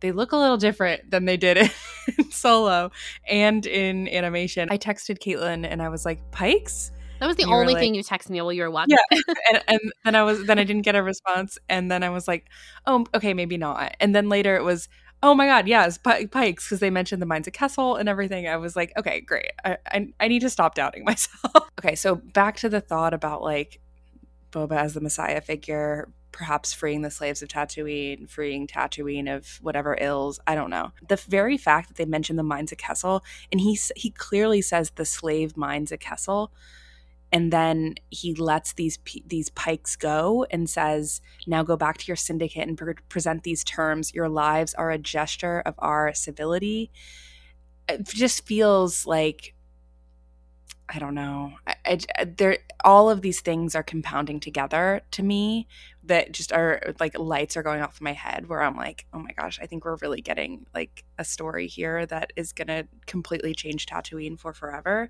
And I cannot stop thinking about it. In fact, I texted Caitlin the other day. I was like, do we have any indication in the sequel trilogy that Tatooine is just I don't know, something has changed or something hasn't changed, or all we know is really the end of Rise of Skywalker, right? I mean, that's such a small amount of like, I don't know. I don't want to like jump too far in advance, but like, will I feel differently about Tatooine enough to feel not not to feel fully differently about the ending of the Rise of Skywalker, but will I feel differently about it by the if if Tatooine is quote unquote healed by a figure like Boba Fett, will I feel differently about the lightsabers being buried in the homestead because of Tatooine, like kind of changing what it means, what it's about. Like, I don't know. And all these things just kind of like rush into my head where I'm like, man, it, it is so Lucasfilm to completely like change the narrative about how we view certain things. Um, and like sweep us off our feet and be like completely surprised about the directions that they go. I haven't felt this way in a couple years about some of the things though. so I I I don't know. Caitlin, I'm just like Caitlin in that I was so moved by the flashback sequence with the Tuskens and I'm so with you when we talk about the motivations and the linking and what's going on there but I also like cannot talk about it without getting emotional. Like I feel like the entire sequence was just like so brilliantly filmed, so brilliantly done. And me, if I, I'm not an indigenous person, I can't like I, I don't know if I can fully speak on it in the way that maybe perhaps that it moved those people. But for me, I felt like this was just one of the most beautiful sequences in Star Wars and like most beautiful like segments in Star Wars. And it was just done so well to me that I walked away from it when those with the fire dance at the end, just like so moved. Yeah. And okay, so just I just want to say that um just as we ag- agree on that that this was just like one of the most beautiful pieces and it's like there's yeah. nothing that there's not that much I can say beyond like damn that was really good. That well, was, was, so just, good. there was just so much care I think spent um, for this piece of the story. Again, it's this like very long montage that it's just visuals. It's just let us show you how beautiful the Tuskens are. and like let's go through the emotion of their story around the campfire. We go through Boba's spirit journey. And then they come back and they dress him and it's this like beautiful montage inside uh, one of their tents with the black cloth and everything, and then the building of the weapon, the creation of it with the stick that came back from the tree, and then the dance. It was just, it was. They could have made that really quick. like that could have just been the end of the episode. Like he just appears out of the tent in the new robes, you know? It could have just been that. And then it could have been someone just handing him a new like the new the weapon um the Tusken weapon um they didn't have to go through the montage of being dressed, of being led to the site where you create your weapon, of actually him being taught how to carve it, how to craft it, uh, putting it in the um, oven. What's the word? where, the where, kiln. The kiln. like where the metal, the oven. The oven. the oven. And then coming back doing the the dance choreography. Like this is very involved. Um, and I think that just speaks to how important it is. I think there was something I thought of when you were talking of just like a theory that I had um, while you were talking about like Boba's uh, goals on Tatooine and maybe a piece like the the slavery issue, yes, and also um, like the role of slavery, the institution of slavery on Tatooine, abolishing that, but also maybe abolishing the crime syndicates mm-hmm. on mm-hmm. Tatooine too, because the crime syndicates are the ones that were actively killing the Tuskens that we saw in this mm-hmm. episode, the Pikes. And I could be misremembering this, so tell me again. Bad Batch spoilers at the end. Uh, Bad Batch spoilers right now for the end of the season. But didn't the Kaminoans have contacts with the crime syndicates at yes. the end of the Bad Batch that they were hoping to use when their contract with the Empire fell out? Yeah. Okay. There's been this through line throughout all of like the sort of I don't want to say the background Star Wars, but like not the main films yeah. about the Hutts and the crime syndicates and like the Pikes even. I mean, that was in the season 7 of the Clone Wars. Like all of this stuff like it just keeps coming back.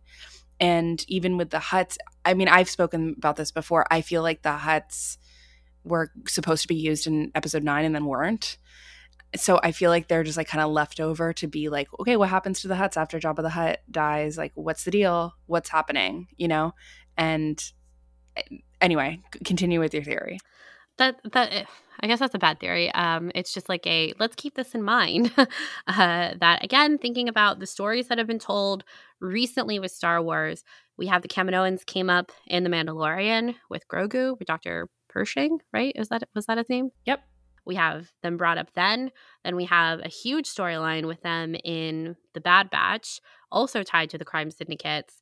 We have Boba remembering uh, Kamino in multiple episodes, and then also inter- interactive uh, is now a crime lord himself, but attacks another crime syndicate in this episode too for the betterment of the Tuskens, a community that he feels a part of, has joined.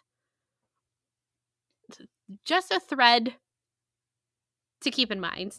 Put it it's in your intriguing. back pocket. It is. It's it's intriguing also because in Solo, I mean, Dryden Voss was like, I can't believe you're gonna, you know, go to Kessel and yeah. do dealings with the Pikes. Like, I can't believe that. That's not something that we do. Crimson Dawn doesn't do that. We don't touch that space. And so now we have someone who actually touched the space, spared their lives. And I mean, that was a while ago, right? Things have changed, and maybe I'm misremembering things, but it's interesting to talk about, right? It's interesting to remember what we've seen on screen about th- these yeah. crime syndicates and like just recall what's happening. Um, even with like Maul, uh, whatever, there's just a lot there, right? Yeah. with things, it's like There's so many lot. things. Yeah. Yeah. I did want to go back to um and sorry, I feel like we're we're kind of jumping all over the place, but this that's is what happens when we like an episode. episode too a lot. Yeah. Um, I think about our episode from season seven of the Clone Wars of uh, what was it, The Phantom Apprentice, and we just like talk so fast for like two hours. Oh my gosh, that was like was like such a high.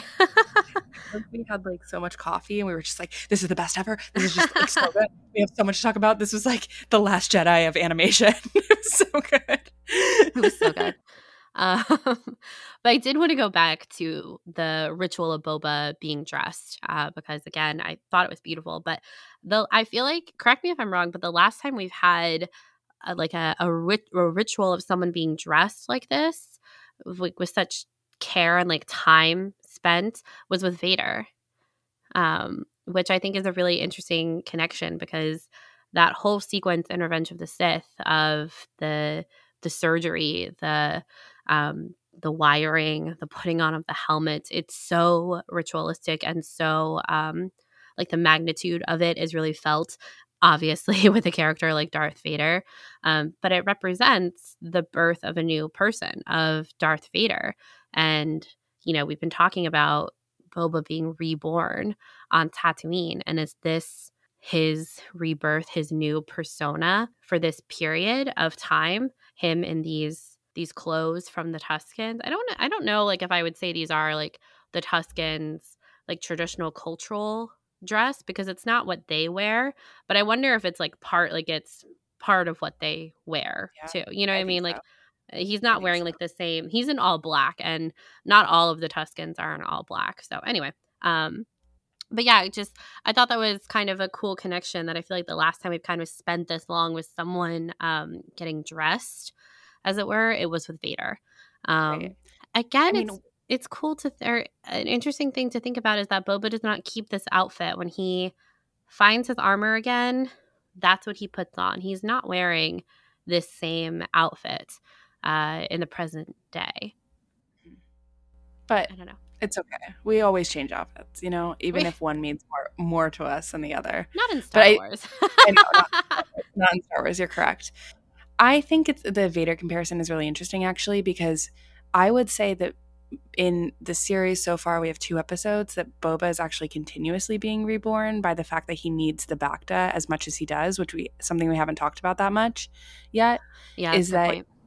Every time he is like injured, he's like, "Bring me to Bacta. Like I need to be in the Bacta tank," you know. and it reminds me of when Vader slash Anakin opened his or like had the mask lowered onto him. Except yeah. this is like the complete opposite. Or in Rogue One, when you see him, eh, when you see Vader in the in the Bacta, also just like chilling.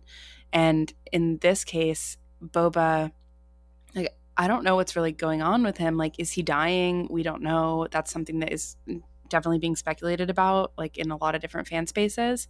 But is if that is the case, is he continuously dying and then the Bacta is like restoring his life? And so then he is like continuously I don't know. And does that lay more claim to like helping people on Tatooine just based off of like his the fact that he is continuously reborn? I mean, all I know is that Jon Favreau is like very into symbology, like going through the hero's journey and like all, these kind of things are of major interest to Jon Favreau and uh, other writers too, obviously. But as I, it does feel very overt to me, and I don't think that he, Favreau is a very subtle person when it comes to things like this, and we saw that in The Mandalorian too.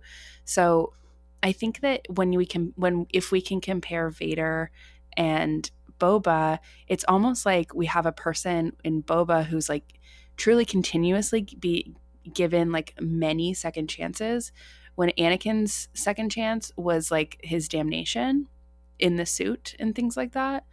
And for Boba, it's different. And I, I don't know. I, I, that's like, I, haven't really thought about this comparison before we got onto the mic right now.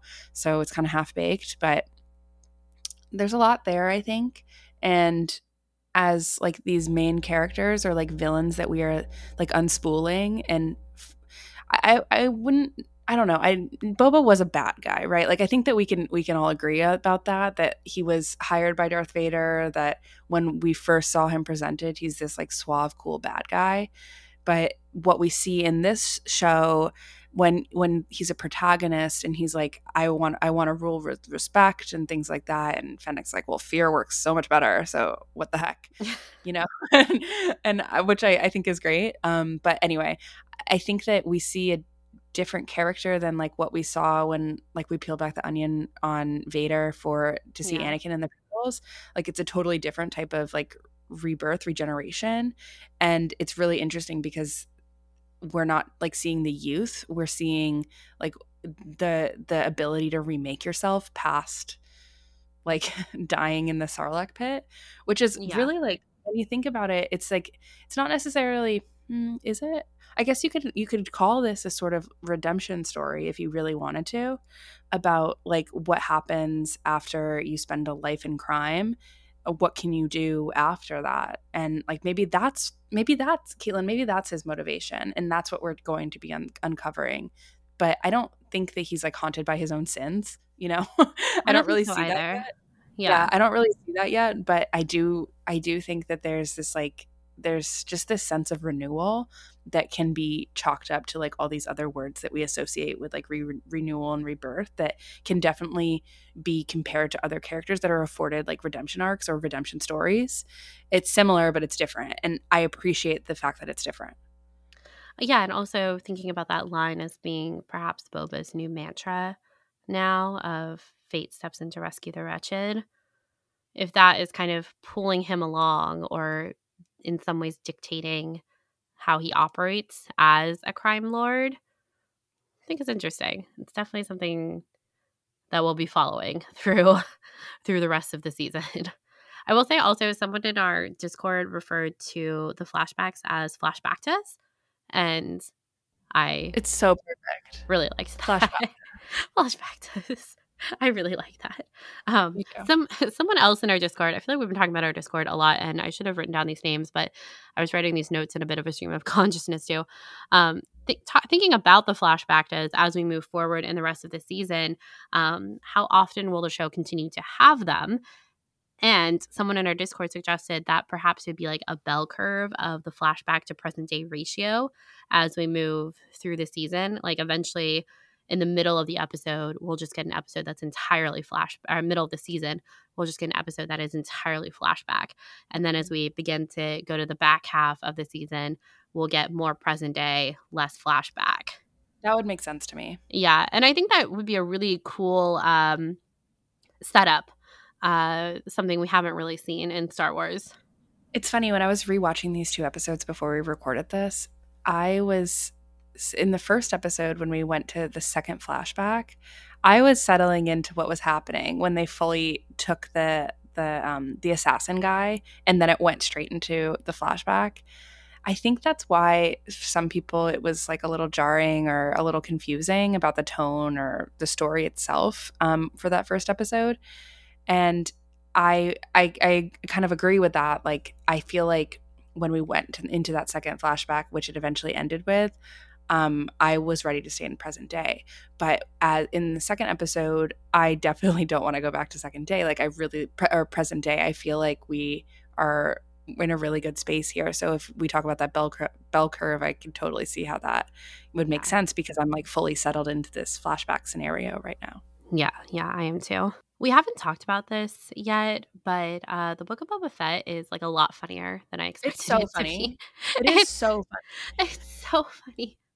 The mayor's Major Domo, I love him. the vibe, the vibe, and like at the city hall with the front, the guy at the front desk, when Boba was like, "I have yours. I have this little pet. I'm bringing it back to the mayor," and the guy was like, "I don't see you on the appointment list." Who was like such an average Joe too. He was was. so He- I loved it. It was so funny. I laughed so much. Um, my other favorite- Mandalorian is not this funny. No, it was not. It was not. Grogu was this like cute and funny, but just not this funny. And like Fennec, we really haven't talked a lot about Fennec. And if there's one critique I would give of these Not enough Fennec. chapters, not enough Fennec. And I totally agree. I feel like she's getting her episode though. Like I, I, hope think it's so. gonna I, I really hope so because we're not in terms of flashbacks, like we're not up to the point where Boba rescues Fennec. We have never seen No. that. So that's gonna happen. And I feel like that Yeah. is gonna be when we get more Fennec. But yeah, I totally agree with you. That's my literal one critique is I Yeah. want more Ming-Na. And yeah, so give me give me more Fennec, please. Yeah, yeah. She her like delivery of some of these lines too is just so great of do you want me to kill him? I'll kill him. like just give me the word. And when when that assassin is down in the rain pit and she, she just goes, It's empty. it was so it was so her delivery so is perfect. is like so it's like deadpan but also uh, laughing at you too. Um, the Rancor Pit was so good because I was really so expecting Muchi. I was like, I was ready to see Muchi from the Bad Batch. I was like, they replaced it. Bib Fortuna replaced him, but no, it was just empty. It was so funny. It was so um, good. Boba's driving school was great too. Uh, and like. Like and then also, I think honestly, I think my favorite was this spice with the pikes when the pike leader was like, "What does spice look like?" they opened the chest. He goes, "Like that." I just thought it was. I don't know. I thought it was so funny. Um, but yeah, the Book of Boba Fett. These are just like a couple moments. But I do actually, I do think the the Major Domo kind of takes the uh, the cake for me. I just his his tone, his vibe was so on point.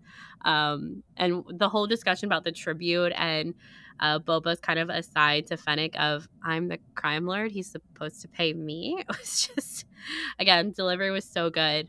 Um, I think you can really see a lot of the chemistry between Tem and Ming Na in those scenes of them like accepting tribute from the people visiting. I know that's chapter one, but from the people visiting them uh, at I guess Boba's palace now. But yeah, I just it's a lot funnier than I thought it was going to be, um, and yeah, that was just such like a lovely surprise to have a lot of like LOL moments in the show. Yeah, yeah, I'm I'm surprised too. The the eh, the major, major domo to me his tone is is very much like well i don't know like we'll see i don't know if you want to do that but maybe i don't know doesn't seem oh. right so oh thank you for my life you're not gonna give yeah. tribute though okay well expect another visit and we'll be in touch you might not survive this, but I don't know. We'll see. We'll, we'll just see. see. when he like shows up at the city hall desk, when he's like, "Just come with me," and then yeah, the city hall worker is like, I, "I don't, I don't get paid enough for this." Okay, just to sort of round out the, this discussion, Caitlin, I just like I want to say that my I was really pumped for this series. I feel like in our like speculation for it, whenever I would talk about it, I'd get really excited. But it's not it was never like my number one thing that I was excited about in the the slate of new Lucasfilm things. I'm definitely like number one for me is Obi-Wan Kenobi. But for me, I feel like the expectation for this is like it's really I don't know, it's exceeding all of my own expectations and I really think this show is so like I, am going to echo what I said in the beginning confident, knows what it is, yeah. knows what it's doing. And I really respect it. And it makes me really like it so much more. I like, I, I feel like this new spin on Boba Fett is like exactly what they should be doing. I think the the visuals of the show are so on point and it's it's really reversing my thoughts and like my my my long held beliefs of certain things that I've like known for so long, like Boba Fett and Tatooine. It's just like really shocking me, and I'm so delighted by it, and I just can't wait for Wednesdays now. It's yeah. just so good, and both these episodes together were just amazing. Yeah, I really think that it's it's chapter two that did it for me. Chapter one is good, right? Like I enjoyed yeah. chapter one, uh, but it was slow. It was restrained. Again, there's nothing wrong with being restrained in your first episode, especially right, with first episode. yeah, and especially with a character as uh, steeped in fan history as Boba Fett, right? Um, even though he's already had an introduction uh, in The Mandalorian, like a, a, reintroduction in The Mandalorian with like the live action with Tem playing him, like it kind of makes sense that you kind of ease into this character as the main character. But yeah. I think chapter two just completely sent it over the edge of like, oh, I'm all in. And I we haven't discussed that this was directed by a woman, Steph Green. I know so and, good, so exciting. That, that, took me by surprise when I saw the credits, and I was like, right. "Makes perfect sense." And all the best episodes of The Mandalorian were directed by women. I just, it's, it's I'm so just, crazy. I'm just saying, and we have Deborah Chow who's directing Kenobi. I feel, I feel good. I feel really good about that. Know, I just feel really good about it.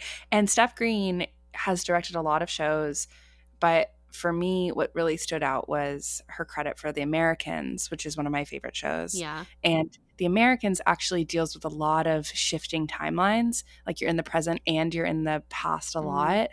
And it made a lot of sense to me because The Americans really balances those two timelines really well. And I felt like episode two was like perfectly balanced in terms of sucking me into the past. And The Americans did that very well as as well.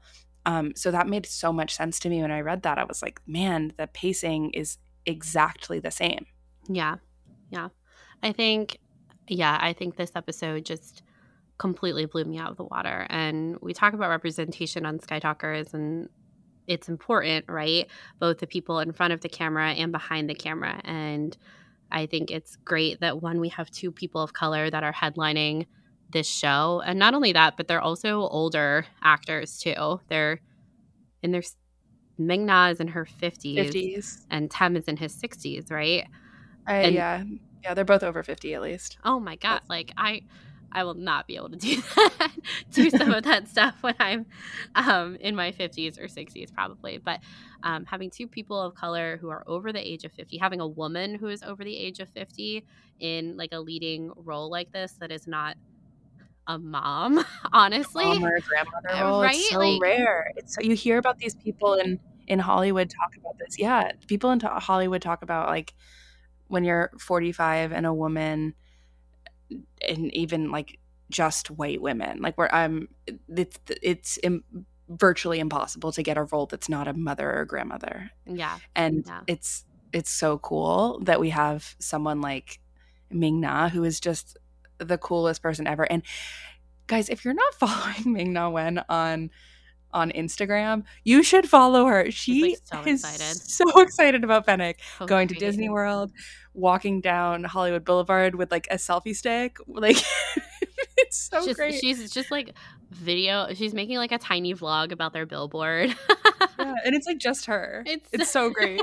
it's so great. Um, but yeah, you know, it's just I feel like um, the Mandalorian, especially with its directors, uh, move the needle in in the conversation of representation um, of having women directing Star Wars, of having people of color, women of color direct Star Wars, um, and you know, I think that having someone like Robert Rodriguez very involved in the creation of Boba Fett, having a woman direct this episode, again having uh, Tem and Ming Na be the leads.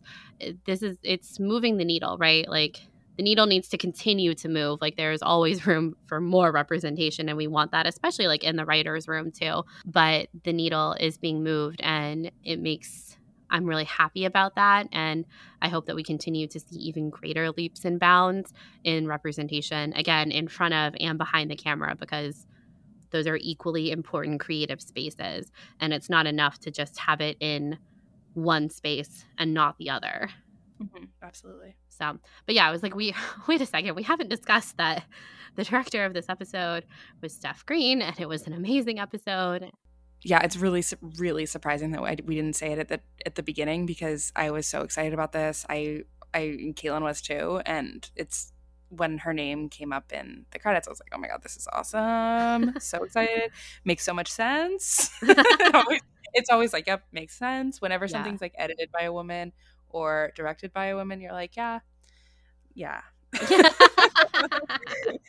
um, yeah yeah i what what is funny is just it's like a little funny aside is that of course steph green sounds like seth green who created robot chicken is a huge star wars fan has been in star wars too of course famously with detours star and famously as Cad Bane's sidekick. well, that's what i meant in clone wars um, oh yeah, yeah, yeah. The I can't remember the name of the droid, but honestly, one of my favorite sidekick droids was played by Seth Green, um, and I I just think that's just a funny uh, an LOL moment. Feels like an inside joke a little bit. Like Steph Green sounds like Seth Green, but like very different episode, very different roles in Star Wars. Like Seth Green is you know all comedy a lot of the time, and then yeah. Anyway, I just thought it was funny. yeah. There's really Anyway. nothing deep or like cool No. to say except that I've talked about it too long. Steph Green sounds like Seth Green, who also made Star Wars. completely separate. yeah. Okay. Is there anything else that we want to talk about when it comes to these two episodes of the Book of Boba Fett? Um, the only other thing I do want to say is um, the other thing I would change about these episodes is all the banthas would live. Oh, absolutely. Oh and, my gosh. Absolutely. Right. I just, they were so cute, gone too soon. I really hurt, honestly. I was like, yeah, oh, really surprised. Another one. It really did. It really hurt. It did. Um, but no, there is nothing else uh, at the present moment uh, that I have to say about chapters one and two of the Book of Boba Fett. Um, really loving the show so far, especially episode two, chapter two. And I know we're both looking forward to chapter three. We'll probably have an episode up for chapter three, kind of closer to the actual release of chapter three. Yeah. Again, the the the weird release date of December 29th of chapter one. I just, I don't understand it. I'd love to have a conversation with marketing. I know other people were like, oh, what was it? Hawkeye had to finish, but yeah. I don't know. I'm kind of like, Star Wars. I don't care. First. Um, I like Marvel. I watch. I Hawkeye. do too.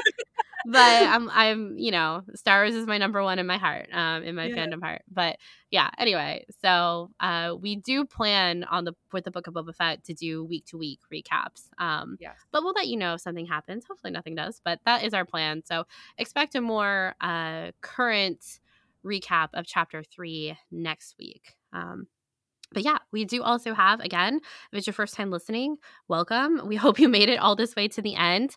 Uh, it is Sky Talker's five year anniversary coming up.